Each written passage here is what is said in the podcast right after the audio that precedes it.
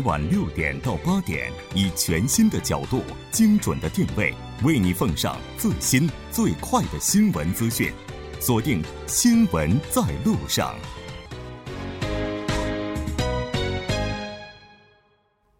好的，欢迎回来，了解最新热点焦点。锁定调频一零点三，新闻在路上。广告过后马上回来。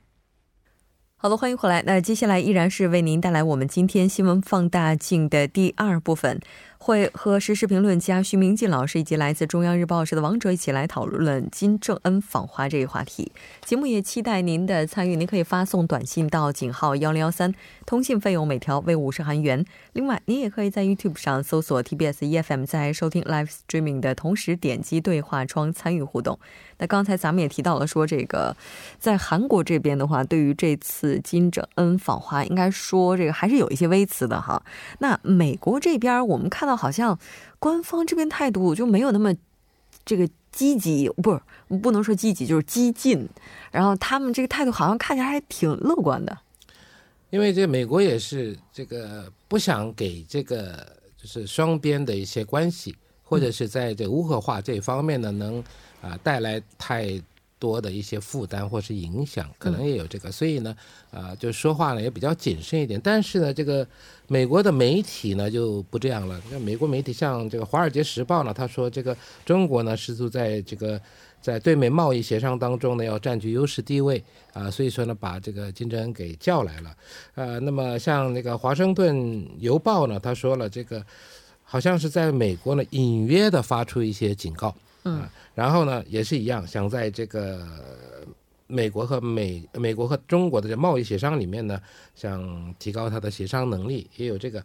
还有美国的这个《纽约时报》啊，他也说了，那么在这个过程中呢，如果说在这个进行谈判的过程中，请了这个金正恩过来呢，是不是也想？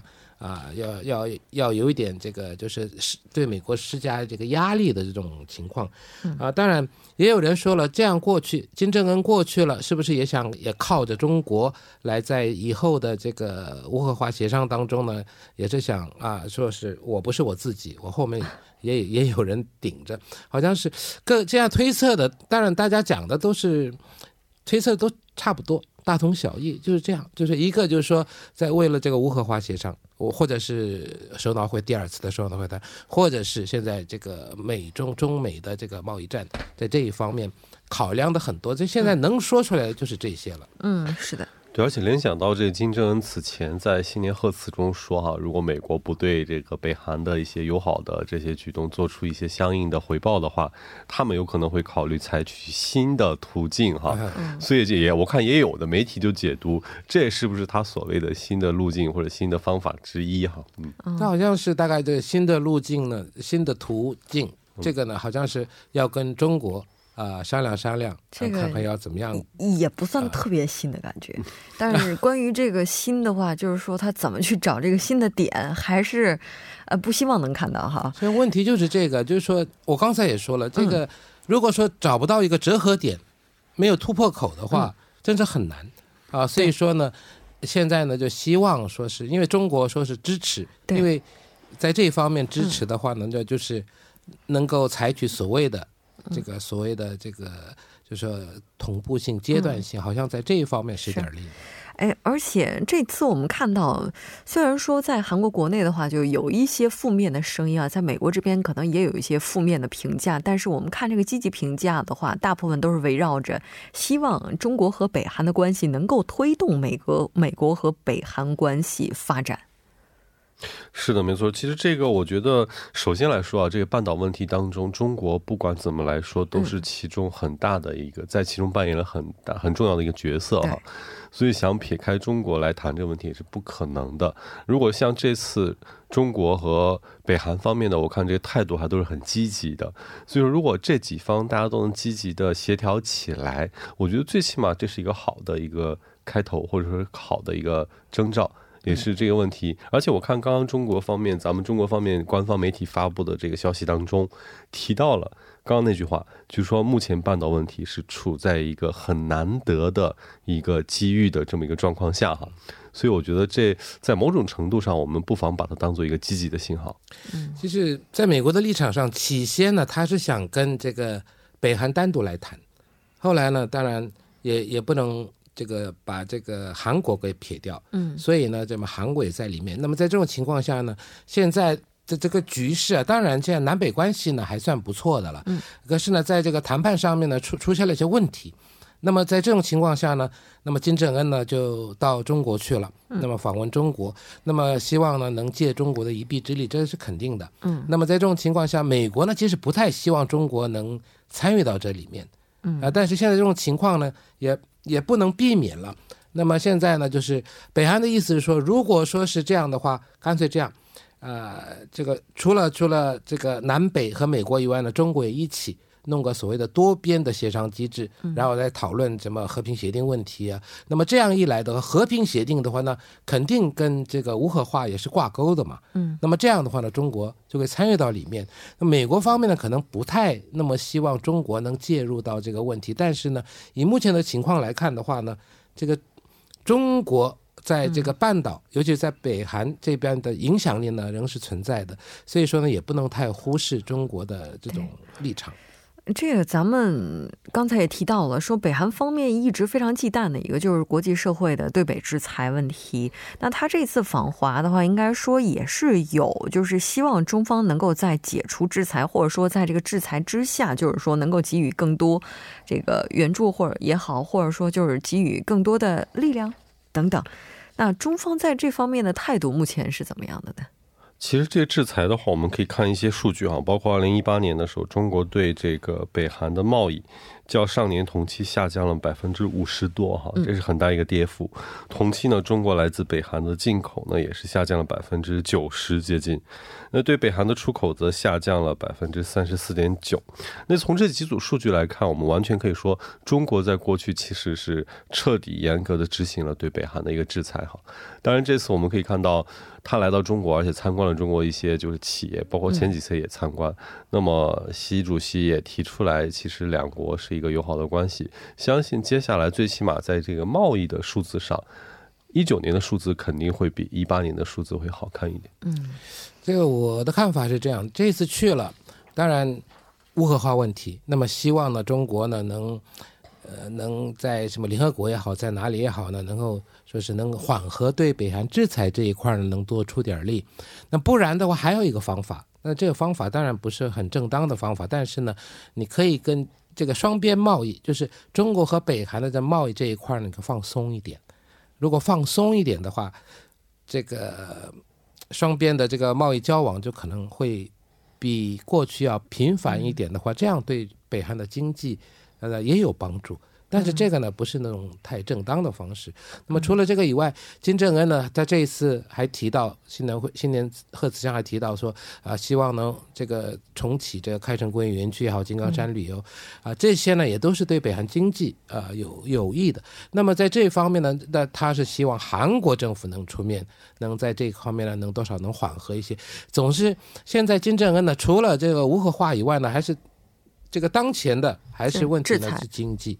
所以呢，在经济方面呢，希望呃能在韩国或中国甚至俄罗斯的这个一些支持下呢，能多少能缓和一些，就是为自己寻求外部的支援力量。对，在中美贸易协商这个期间哈，刚才咱们也说了，这个中国国家主席习近平邀请北韩的金正恩最高领导人，然后来到中国。这个虽然我们看到外交部方面说这个是没有任何关系的，一码归一码。但是，不得不让外界猜测。对，猜测其实也并不是没有道理的哈，因为毕竟目前的这种状况下，那么中国和北韩这么一搞的话，首先牵扯到的肯定就是这三国，包括美国在内的三国之间的关系哈。嗯。那不仅是中国跟美国的贸易战，也包括即将可能要到来的这个美国跟北韩的首脑会谈。嗯。这些都因为这次的会面都会有一些微妙的变化。嗯。所以这个变化的话，其实最重要的就是说中国可能是多了一个筹码。嗯，但是我今天其实看那个香港的一家媒体写了一篇文章，叫做《中国和北韩关系中的变与不变》。嗯，那我觉得。其实写的还蛮好，就是北韩其实还是很会利用巧妙的利用大国之间的关系做一个平衡外交，这一点在他金正恩的祖父的时期就做的，就其实挺有名。那金正恩现在其实这次访华的时候，我印象挺深的，他有一点刻意模仿他的祖父的那种什么在里面，包括这次如果大家可以回去看一下照片，形象、衣着，还有包括做专列这件事情，也是某种意义上的象征哈，所以也。也可能这次也是北韩的一个平衡外交的这么一种手段。是的，至于他是否能够实现目的，这可能还是要再看一看哈。那特朗普到目前为止，应该说有事儿的话喜欢发推文，但这次比较沉默。他可能这个消息还不够，要等一些信息。因为现在呢，其实呃，要么就是中国，要么就北韩要透露一些信息给他。嗯。呃，到现在大概还没有，所以呢，他没有确切知道的呢正确的内容的情况下呢，还是。这个沉默比较好，可能过几天如果有了一些资料的话，他可能会又说点什么出来了。哎，那接下来的话，会不会说影响到第二次北韩和美国的首脑会谈呢？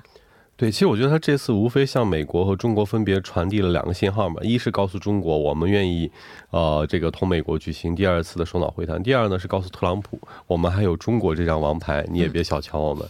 那其实，其实我觉得现在舆论比较关注的就是说，这次中国和北韩会面之后，中国会怎么跟美国去说？因为其实，在去年五月份的时候，金正恩访华结束之后，习主席是直接跟特朗普进行了一个电话通话。当时其实有提到这个东西啊，当时也是说支持首脑会谈。嗯，然后接下来发生事情我们也都知道，所以这次大家舆论也在期待，这次结束之后，习主席会不会也来一个通话，或者有一个这样的类似举动啊？嗯，是的，反正接下来的话有很多行程还是非常引人关注的，就比如说像接下来金正恩会何时访韩，再包括第二次这个北韩和美国之间的首脑会谈该去如何的这个一步一步的推进哈。非常感谢两位嘉宾，我们下期再见。谢谢大家，好，再见。接下来关注一下这一时段的路况、交通以及天气信息。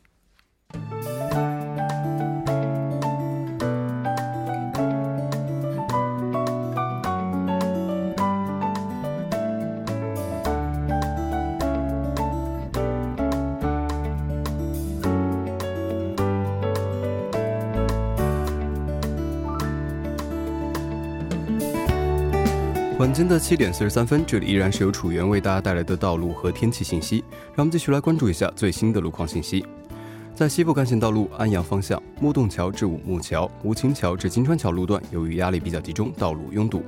相反方向，吴清桥至木洞桥，由于车流汇集，出现了交通停滞。接下来是在东部干线道路圣水大桥方向，水落地下车道至马德地下车道路段，由于晚高峰的关系，道路拥堵。相反方向，圣水大桥至城东桥的路段，由于车流增加，道路拥堵。相同方向，在稍过越界一桥的三车道上面，有一辆故障车辆被迫停在道中间无法移动，还请后位车辆提前绕行。下次路况来自于彭塘水西路青潭大桥方向，长址进出口至滩川一桥，青潭大桥南端至北端路段，由于车流增加，道路拥堵。相反方向，青潭大桥北端至南端，潭川一桥至水西进出口路段，由于受到流量大的影响，出现了车行缓慢，还请各位车主朋友们参考以上信息，注意安全驾驶。好的，让我们来关注一下天气。明天由于受到中国北方的高气压影响，全国大部分地区呈现多云天气。由于有相对较暖的西风流入，明天的气温将高于往年同期气温二到五度。明天的晚间到后天的早间，中部内陆地区将有大雾天气，还请各位听众朋友们注意行车安全。来关注一下首尔市未来二十四小时的天气情况。今天晚间至明天凌晨多云，最低气温零下一度；明天白天多云，最高气温六度。好的，以上就是今天这一时段的道路和天气信息。我们明天再见。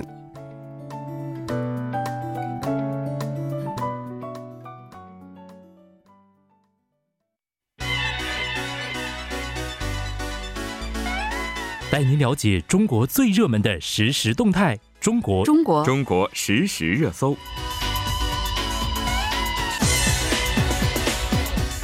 好了，欢迎回来，中国实时热搜带您了解当下中国最为受关注的事件动态。马上请出我们今天的栏目嘉宾房秀清，秀清你好，Hello，大家好，主持人好，新的一周，新的有趣，那我是秀清，为大家带来有趣的新闻。非常高兴能够和秀清一起来了解本周中国的实时热搜。马上进入主题，来看一下今天的第一个热搜是什么？哎，都说生活需要仪式感啊，嗯有这么一群高校女生呢，用行动证明了这句话。在江西一大学的几位研究生们呢，花费近万元打造了一个仙女寝室。那宿管阿姨看了都感慨啊，很漂亮。由于装饰呢漂亮温馨，很快呢吸引了媒体的报道，也嗯迅速上了热搜。嗯，嗯这个好像我觉得每个女生可能在大学住宿舍的时候，都会和舍友们去做一些这样的傻事儿吧。但是花上万元去布置这事儿，确实是挺值得上新闻，因为我觉得一般人估计是不会有这样的一个想法哈、那这个宿舍又是怎么回事儿呢？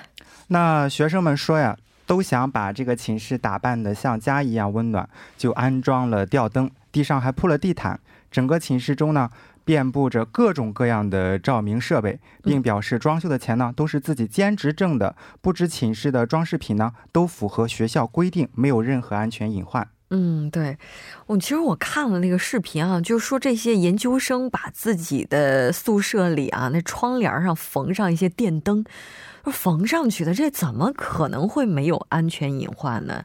这个我觉得不管是从内勤方面，从这个楼管方面来讲，怎么都得管管吧。对，这个消防中国消防部门就说了，那学生宿舍呢属于人员密集场所，根据公共安全行业标准规定呀，不得随意乱接电线，擅自增加用电设备。那仙女寝室的火呢，很快被浇灭了啊！这一大学表示高度重视，已经在消防部门的指导下，对该寝室呢检查整改。学校已经对三位同学进行了思想教育。对，哎，而且非常有趣的就是说，这些宿舍的学生把自己宿舍的照片传到网上之后，大概是一个半小时左右的时间里，有关方就排除了隐患哈、这个速度真的特别的惊人。对，速度之快啊，也是引起了网友的关注啊。那网友们呢，在调侃的同时呢，对此举动呢也表示赞同，说就算是仙女下凡，也要遵守规定呀。也有网友表示，宿舍装修隐患真的很大。嗯，你像这个，我们看到相关报道的时候，就会发现啊，这些学生他们在进行改造的时候，撕拉电线，包括把一些照明设备缝在这个布上边儿，窗帘上也有。嗯，对啊，等等。然后楼管阿姨的话，就是说还觉得漂亮，不觉得有问题。他们在这个布置完之后，还把照片上传到网上，也就是说，在整个过程当中，所有人都不觉得这是有问题的。对，大家可能都觉得，哎，这个是一种比较独特的装装饰。就是安全意识太淡薄了。对，那实际上呢，类似的事情呢，以前呢也曾发生过。嗯那不少大学生呢，都希望把自己居住的单调寝室呢安排的美美的。但是呢，在这样的公共人员密集场所呀，私接电线、使用大功率电器呢，是十分危险的。嗯生活呢，不光需要仪式感，更需要安全感。嗯，是的。这我们也是再次提醒大家，就是说，在家里的这些和电线电路有关的问题上，还是要更相信专业人员，不要私自去进行操作。我们再来看一下下一个热搜。那最近安徽合肥的石女士呢，为患有恶性肿瘤的儿子申请了两盒免费药，嗯价值呢是一万两千余元。结果呢，被快递员虚假签收了，没有将免费的申请回执书送达，导致最终无法申请。哦，那这个事件到底是怎样的呢？那石女士就表示呀、这两盒药是对儿子啊，就是救命药。而快递公司呢，则表示只能赔付快递费的二十倍，也就是三百元。天哪，这相差的也太大了吧！但是在中国的话，像这个邮政法，目前从规定上来看的话，可能确实是无法为这位母亲去维权的。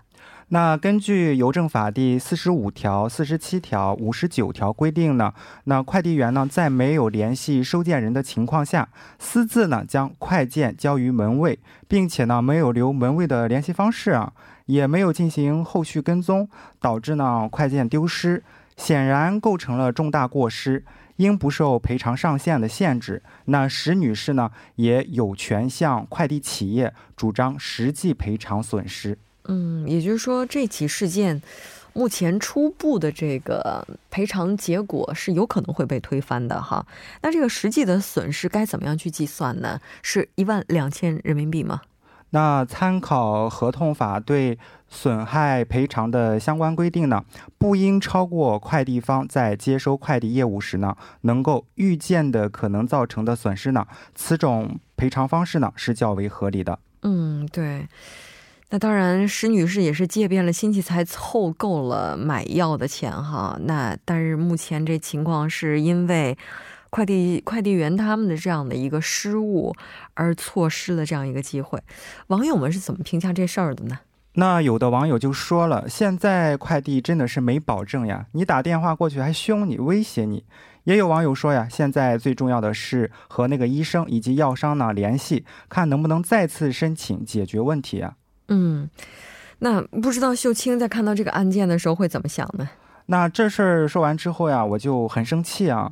有的时候吧，真的不知道谁给他们的权利。那有时候网上买完东西之后呀，就莫名其妙的就被签收了，自个儿还不知道。你说你好歹打个电话、发个短信通知一下行不行？你说小东小西的，平常不着急也就算了，你看看这回是不是耽误大事了？真的是特别生气啊！对我在这里呢，也是呼吁啊，虚假签收的现象能不能整改一下呢？是，呃，但是。应该说，快递小哥已经成为了中国，包括韩国很多国家城市里一张一这个一条非常亮丽的风景线了。我们也不要因为这样一两次的事件而对这个群体失去信心。我们再来看一下今天的最后一个热搜吧。那些关注过花总出品的杯子的秘密的网友呢，听了下面这则新闻呢，估计会百感交集啊。五星级酒店经理呢，已经被有关部门做出了处罚，行政拘留五天，罚款五百元。嗯，哎，这个花总是之前咱们在节目当中提到过的那位，就是曝光五星级酒店存在各种卫生安全隐患的那位吗？是的，没错。那个花总呢，自己耗费数年揭开的这种行业的潜规则呀，竟然就罚了五百了事了。嗯，哎，这个为什么只是就罚了五百块钱人民币，刑事拘留了五天，这个就没有办法去接受刑事方面的处罚吗？那根据相关司法解释呀，要满足情节严重才算是犯罪啊。那换句话说呢，即便泄露了花总护照信息，也得真有人利用这些信息实施犯罪了，提供信息者才能入罪。嗯，那花总呢？其实我们之前也看一些报道，就说花总甚至接到过死亡威胁的。对，那你要是等到舆论风声一过呀，花总呢去哪个酒店住宿时呢，由于身份信息早被泄露了，嗯，等于行踪完全处在暴露状态啊。加上花总的相貌也已经公开了，可以说是不设防状态了。如果有哪个被得罪的老板心怀不轨买凶报复的话，后果多严重可以想象。对呀。所以从法律的角度来看，就是不能去做一些什么这个措施啊，或者说补救吗？那完全有必要考虑一下修订法律或司法解释来提高相关的惩罚力度啊。归根到底呢，问题恐怕还是在于中国社会呢，对于个人隐私、个人信息的泄露呢，还是太不以为意了。嗯，那在韩国呢，则规定呀，在缺乏法律许可的情况下呢，收集这种身份证呢，将被处以三千万韩元。人人民币的话是十七万的罚款。嗯，是的，这网友们应该也挺愤怒吧？不过，依然有乐观的网友表示呀，有监管总比没有的好。再接再厉，监管的人呢也需要监管。嗯，也就是说，目前虽然说现阶段可能情况不那么尽如人意，但未来可能会更好。秀清，你怎么看呢？那这个五百元后面是不是少了个万字呀？处罚 是不是在开玩笑呀？五百块钱的罚单，还不如让他们写个五百字的检查来的严肃正经呢。那这些五星级酒店呢，挂牌价基本都是四五千左右啊。换句话说呢，罚他们五百元还不够他们一间房住半晚。所以啊，这种罚单怎么好意思开得出手呢？嗯，是的。但是我觉得大家也不用太没有信心啊，因为毕竟对于中国来讲，像互联网方面的立法呢，也是在不断的完善过程当中。这一期的话，那在未来，我我们当然不希望发生类似的这样一些案件啊，但是希望这个完善的立法不要让普通人等得太久。非常感谢秀清，我们下期再见。好的，我们下期不听不散，拜拜。新闻中有你有我，我们一直在路上。您的参与，我们的动力。参与我们的节目，您可以通过手机短信的方式发送短信至井号一零一三，每条短信会收取五十韩元的通信费用。你也可以登录我们的官网三 w 点 tbs 点 c o 点 kr 收听更多广播回放。